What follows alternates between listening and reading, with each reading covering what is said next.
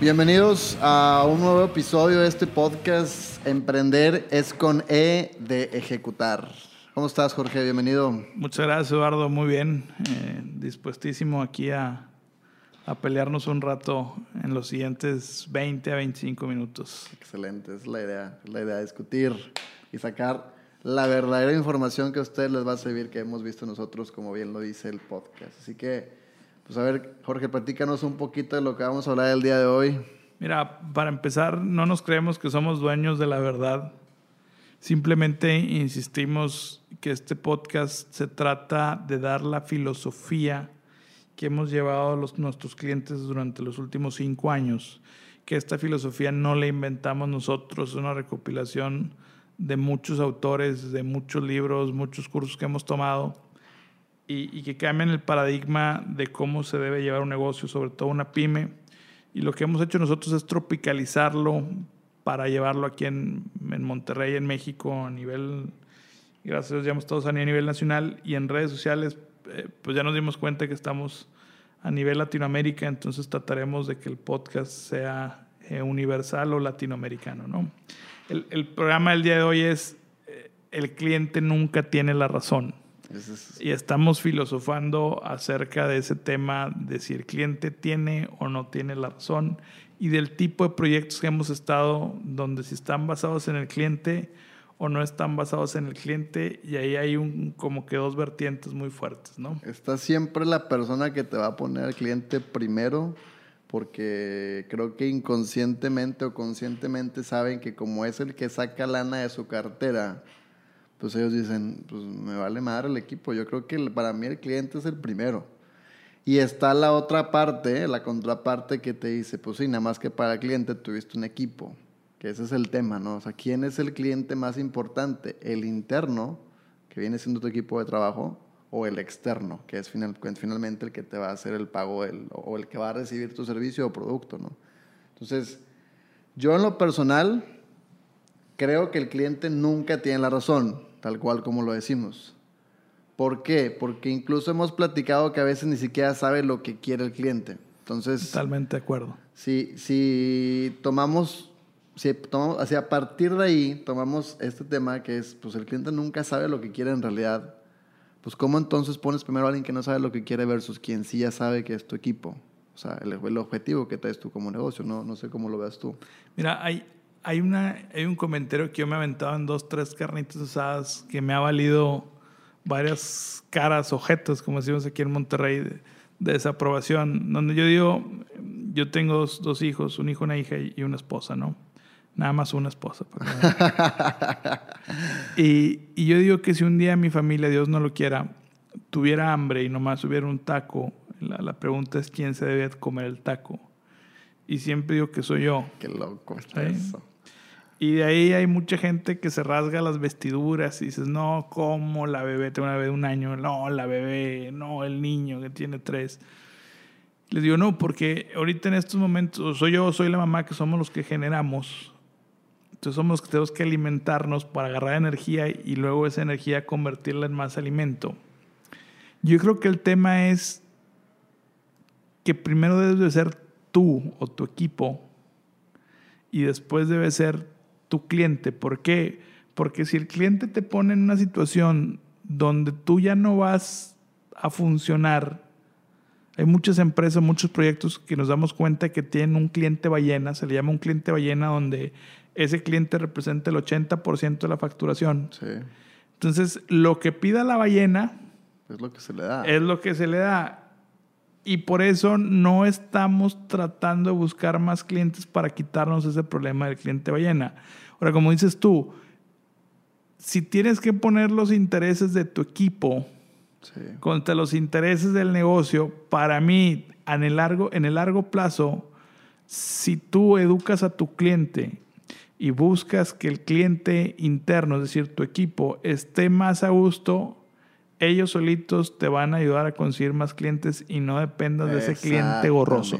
E incluso el día de mañana tú te puedes dar hasta el lujo de despedir a un cliente. Porque casi siempre si te pones a pensar en, no sé si un emprendedor o en cualquier persona, ya sea que trabaja o tiene su negocio, pero siempre el primer pensamiento es despido a mi trabajador. O sea, si un proyecto no está saliendo con un cliente, el primer pensamiento que se te viene a la mente o se le viene a la mente a mucha gente es, voy contra mi trabajador. En lugar de preguntar y decir, a ver, no sé quién está, el, no sé quién es el que está impidiendo este proyecto, si el mismo cliente o mi trabajador. Porque muchas veces hay personas que dejan ir a trabajadores muy buenos, nada más porque no supieron, como dijiste tú, satisfacer al cliente ballena, porque representa el 80%, pero güey, la persona era muy buena. O sea, este güey te pudo haber conseguido otro cliente ballena, nada más que no le diste chance, y luego se te va el cliente ballena y te quedas uno y sin otro, y pues ahí caminó tu negocio. Me, tengo, tengo dos historias que son ciertas, me encantaría decir nombres, pero no puedo. Pero dentro de un proyecto de consultoría, o sea, de una empresa consultora, un cliente se enojó mucho por una solución que le habían, le habían ofrecido. Y en esta solución se enoja, es un cliente difícil, se enoja el dueño del negocio y va con esta consultora, con el dueño de esta consultora. Y es más, eh, se llamaba como tú, nomás voy a decir eso, se llamaba Eduardo. se llamaba Eduardo el, el, este empleado y este empleado, el, el, cliente dice, no, mira, con tal de yo mantener este proyecto, corro dardo. Madres. Sí. Y conozco exactamente la misma historia, una empresa consultora, con, otra empresa consultora con otro cliente, no digo el nombre, ni de la consultora ni del cliente, donde le dice lo mismo, donde le dice, oye, si no se va esta persona, yo te quito el contrato, te quito la, la compra. Y el, el, dueño de ese negocio le dijo, ¿sabes qué? Pues no, yo te despido a ti. Ah, despido al cliente. Al cliente, porque no vas a estar metiéndote con mi equipo. Entonces, yo creo que hay, que hay esa, esa doble filosofía. a mí me ha tocado ser empleado, siento, de las dos partes y me ha tocado estar en proyectos ahora de mi faceta como emprendedor y yo trato de jugar con la de prefiero correr, prefiero correr al cliente. Porque siento que estoy jugando a largo plazo. O sea, siento que eso de que el cliente siempre tiene la razón. Siento que a veces es miedo interno de que creemos que no podemos adquirir nuevos clientes. Sí, lo hemos tocado aquí demasiado. Pues yo creo que el simple hecho de... Yo creo que hoy en día, por ejemplo, la gente le da y no sé si a lo mejor estoy tomando otro tema, y si sí, pues dime y lo guardamos para otro podcast, pero creo que hay personas que incluso le dan preferencia al tiempo del cliente que al tiempo de tu cliente interno, que es tu trabajador. Lo hemos tocado aquí mucho. Aquí es un tema muy a diario. ha pasado mucho donde, oye, ¿sabes qué? Pues a mí no me... O sea, el, el, cliente que a lo mejor X, pone el cliente X trabaja hasta las 10 de la noche y a esa hora me mandó un mensaje a mí que le faltaba X información. Yo como dueño casi siempre, el caso, ojo, no siempre, digo, pero no todos, pero casi siempre, a esa hora el dueño le manda mensaje al equipo que necesita la información en ese momento. Y dices, a ver, una de dos, o te lo va a mandar mal, porque probablemente no está enfocado en este momento, está en otra cosa, o dos, le estás partiendo en la madre a un momento familiar, un momento personal, de ejercicio, de gimnasio, lo que no, no sé, pero dices, ¿en qué momento, en qué cabeza cabe que le das preferencia al tiempo del cliente por la urgencia que tiene el cliente, en lugar de darle preferencia a un tiempo de calidad de tu, de tu personal, que sabes que el día de mañana, si ellos están bien, tu negocio va a estar con madre. Y si ellos no están bien, tu negocio no va a estar bien, aunque le hayas mandado el reporte a esta persona a las de la noche o a las 11, que, que seguramente no necesitaba esa hora, simplemente te lo mandó como, como para un pendiente que trae el día. Pero dices, madres con ese tipo de negocios que no valoran al empleado. Fíjate, fíjate que mi, primer, mi primer consultoría profesional fue en el 2013, donde me habla por, por un conocido de mi hermano, mi hermano Hernán me habla un director general, no digo la empresa porque realmente es muy conocida, pero estábamos hablando eh, en, ese momento, su problema principal es que a él le decían que él era micromanagement. Y tenían un problema donde me decía, yo recibo 800 correos al día. la madre. Y me dice, yo me enojo con mi equipo directivo si yo mando un correo y no se me contesta antes de una hora. Inclusive si mando esos correos en la madrugada. O sea, ese nivel de exigencia... O sea, el güey quería que se despertaran para contestar el correo. Sí.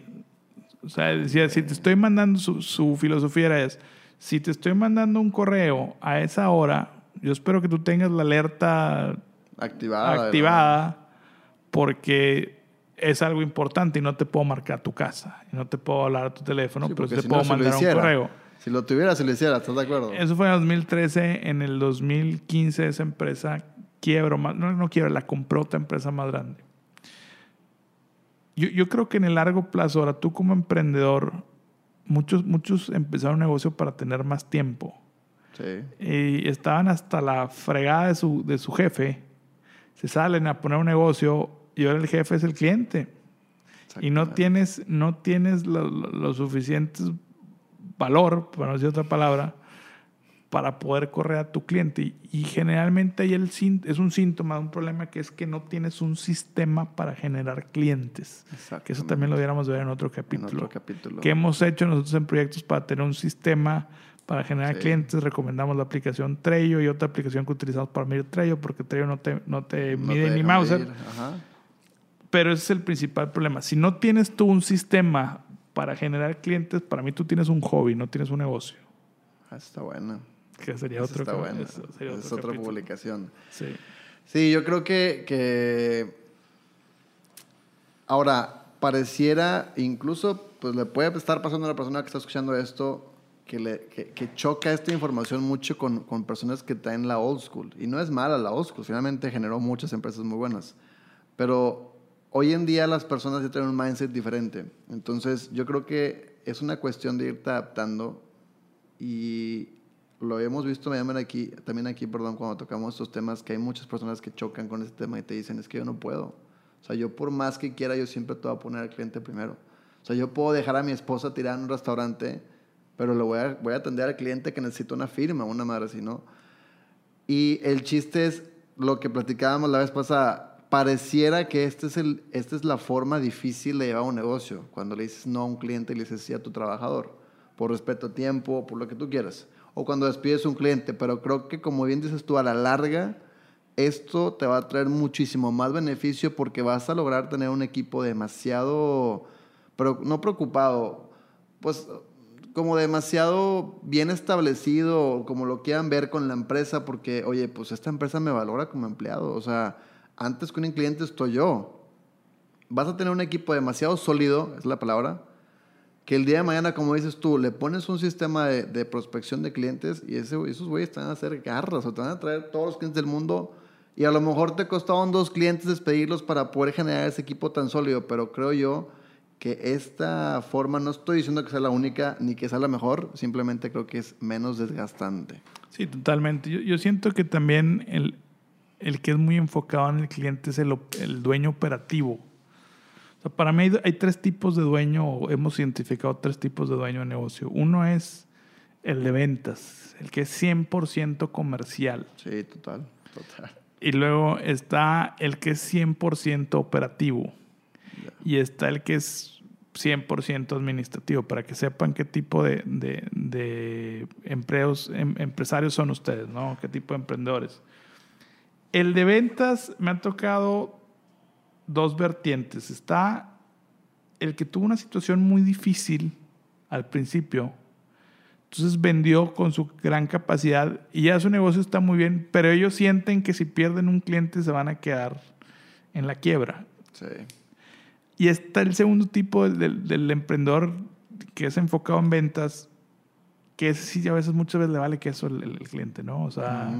Dice, bueno, si este no está, pues voy con el otro, tengo mucha prospección, tengo mucha Como cotización, que ven la oportunidad, ven ¿no? la oportunidad. Sí, totalmente. El, el operativo, ese sí, porque le encanta operar. Entonces, si le dices, ojo, ojo, si tú eres ese tipo de emprendedor que es operativo, te vas a dar cuenta que te gusta más trabajar que generar dinero. Es decir, viene un cliente que los pone a trabajar mucho y aquí, sobre todo aquí en Monterrey, tenemos esa cultura de sentirnos muy bien porque trabajamos mucho, Sí. que se me hace muy estúpida. Sí, sí, sí. No, no digo que trabajar mucho es, es, es malo, pero como que hasta lo presume. No, hombre, me, me quedé hasta las 10 de la noche y trabajé el sábado y el domingo. sí, sí. Ese es el emprendedor operativo. El administrativo no tanto porque es más, trata de ser más eficiente lo que tiene. Pero ojo, ten mucho cuidado. Si tú tienes mucho miedo de despedir al cliente, muy probablemente es que te estén pasando dos cosas. O eres ese vendedor que batallaste mucho al principio y, y sientes que todavía estás en esa urgencia. O puede ser ese operativo que te encanta el cliente malo que te pone a chambear. ¿Por qué? Porque te sientes seguro desde la parte del trabajo. Y lo más probable es que no tengas un CRM, o sea, es decir, un administrador de clientes, que no tengas un programa para que le estés dando seguimiento a tus clientes, que no estés prospectando lo suficiente y que no estés cotizando lo suficiente. Y en los peores de los casos, que no estés invirtiendo absolutamente nada en la adquisición de clientes, ya sea con más vendedores o con más sistemas de marketing o redes sí, otras herramientas que puedes usar.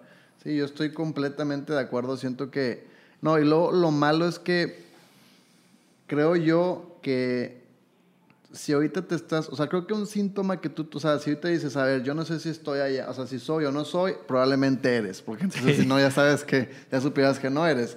Pero si no sabes cómo quería distinguir, un primer síntoma que podrías tener tú es, no sé, siento yo que, ¿qué tanto sabes de tus empleados, por ejemplo? ¿Qué tanto sabes de su vida? Sí, Muchas veces nada más sabes... sus hijos? Cómo, ¿Qué les gusta hacer? ¿Qué preocupaciones, qué aspiraciones traen? Si nada más sabes su nombre y su ocupación y nada más llegas a rebotar pendientes, probablemente tú tengas más importancia por el cliente externo. Si no, si sí sabes muchas cosas, pues entonces hay una segunda pregunta, que ya es la que tú dices, oye, ¿me importaría correr a un cliente o estoy preparado con un sistema, una herramienta para correr a un cliente porque ya sé que traigo otros 15 en lista? Y la otra cosa que yo veo es muy muchas veces la persona que le da una prioridad al cliente es la que creo que se, se da un balazo al pie porque hace el negocio demasiado dependiente de él y el día de mañana no se puede soltar el negocio. Puede soltar. O no quiere soltarlo. Claro. Porque ahí está el cliente ballena y si lo suelto y mis empleados te lo atienden mal, pues como dices tú, vale mal el contrato. Y muchas veces es emocional, o sea, quieren que el negocio dependa de ellos. Quieren sentirse, ah, el negocio depende de mí. Si ven la película de McDonald's, te das cuenta eh, que el, el, el, pelado dueño, bueno, el que ahorita es dueño, o el que era dueño de McDonald's, en su vida preparó una hamburguesa, no atendió un cliente, no, no, no, no estaba en la caja registradora. Aquí me da mucha risa, veo eh, de repente en los puestos de tacos, en los puestos de comida, que la dueña es la que está en la caja para que nadie me robe. Y es, es una falta de sistemas dentro del negocio. Ahora, también, si, si estás escuchando este podcast hasta este momento, muy probablemente es que tienes un cliente que te tiene hasta la madre y lo quieres correr y quieres que te digamos herramientas secretas para poderlo, para poderlo, si no, para que no estés escuchando desde tanto. Hemos notado que todos los podcasts al principio nos escuchan mucho y, y, lo bajan. va a bajar y eso es general en todos. Entonces, si tú te quedaste a escuchar hasta acá, lo más probable es que estás viendo, y lo corre, córrelo. Sí. Despídelo, dile, ponte tus moños. Sí, es como la novia o el novio que, que te, te trae imbécil, pero pues tú sigues ahí y cuando te pones tantito sangrón, ahora sí te marcan y ahora sí te quieren. Lo mismo pasa con los clientes. Y probablemente si no lo corres también estás cómodo. Claro, y no hay crecimiento en la comodidad. Entonces, si lo corres, pues no sé si sea o no el cliente ballena o si está representando un porcentaje mayor en tu ingreso, pero si sí, pues algo va a pasar en tu, en tu mecanismo, en tu cerebro, en todo va a pasar algo que vas a empezar a buscar como, güey, y ahora sí te vas a generar, y ahora sí me va a interesar escuchar el siguiente podcast de herramientas porque entonces tengo que generar más clientes porque quiero correr al otro, ya lo decidí. Entonces siento que al mismo tiempo en el caos viene esa oportunidad de crecimiento y a lo mejor te consigues no uno, sino tres clientes de ballenas y a todísima madre. Y es la forma de crecer, o sea, muchas veces te vas a forzar, como al principio en tu negocio te forzabas tú para conseguir clientes, conseguiste ese cliente ballena y muchas veces te relajas porque dice, bueno, ya lo conseguí y nunca fuiste a buscar dos, tres, ¿por qué? Porque te quedaste en operativo. Así es. Nos queda un minuto, Eduardo. ¿Qué más quisiéramos agregar? Definitivamente tiene que haber una segunda parte de este pod. Como que en todos me quedo bien clavado. Yo quiero una segunda parte, pero pues yo creo que es eso. Traten nada más de tener esa cultura. El cliente nunca tiene la razón. El cliente no sabe. Tu cliente que sí lo tienes el interno. Y si ya tienes un equipo de ventas, permeas el equipo de ventas, porque probablemente ahí también puede haber una disyuntiva. Ahora, la, tarea, la verdad es una de las cosas que siente más bonito en esta vida de emprendedores despedir a un cliente. Es una de las mejores sensaciones que puedes llegar tú a tener. Este, entonces, yo le recomiendo en ahorita porque no todo el mundo va a tener ese tipo de clientes. Pero yo creo que si de agosto a, a diciembre, o sea, en el 2019, ponte tarea, si llevas una agenda, si llevas, no sé cómo llevas tus pendientes, pero ponte tarea a correr a un cliente. Cuando sea un cliente malo, córrelo Hay tiendas que si tú vas no te dejan entrar. ¿Por qué? Porque no eres el cliente ideal. Si, si yo voy este, en Las Vegas y me meto a Prada probablemente, y voy en chanclas y shorts y probablemente me manden mucho a fregar a mi mouse. ¿Por qué? Porque ese tipo de empresas grandes, si o si voy a la Ferrari, muy probablemente ni siquiera me atienden. Sí, totalmente. Total, a, lo mejor sí, a lo mejor, ahora me ven guapo, che. Este, entonces, creo que una buena tarea es en los 105 meses, trata de correr a uno. Si, si, si se te porta mal un cliente, trata de correrlo. Eh, y la segunda tarea es trata de tener un CRM. Si no sabes qué es un CRM, pues googlealo, wikipedialo. Si pues lo, estar dependiente del siguiente podcast. Pues, Puede que venga ese tema. Pues. Pero como somos ejecutadores natos, mejor métete a YouTube, busca qué es un CRM, hay 18 millones de resultados. Si no sabes, es porque no quieres saber, ¿no? Exactamente. Muy bien. Pues yo estoy todo dar. ¿Tú algo quieres agregar aparte de eso, Jorge? No, nada más agradecer el tiempo, el que se tomó todo el tiempo escuchar nuestro, nuestro podcast o nuestros tres capítulos iniciales. Pues muchas gracias eh, por su tiempo y su atención. Excelente. Que tengan excelente semana y pues esténse pendientes del siguiente podcast. Ejecuten. Saludos. Vamos a ejecutar.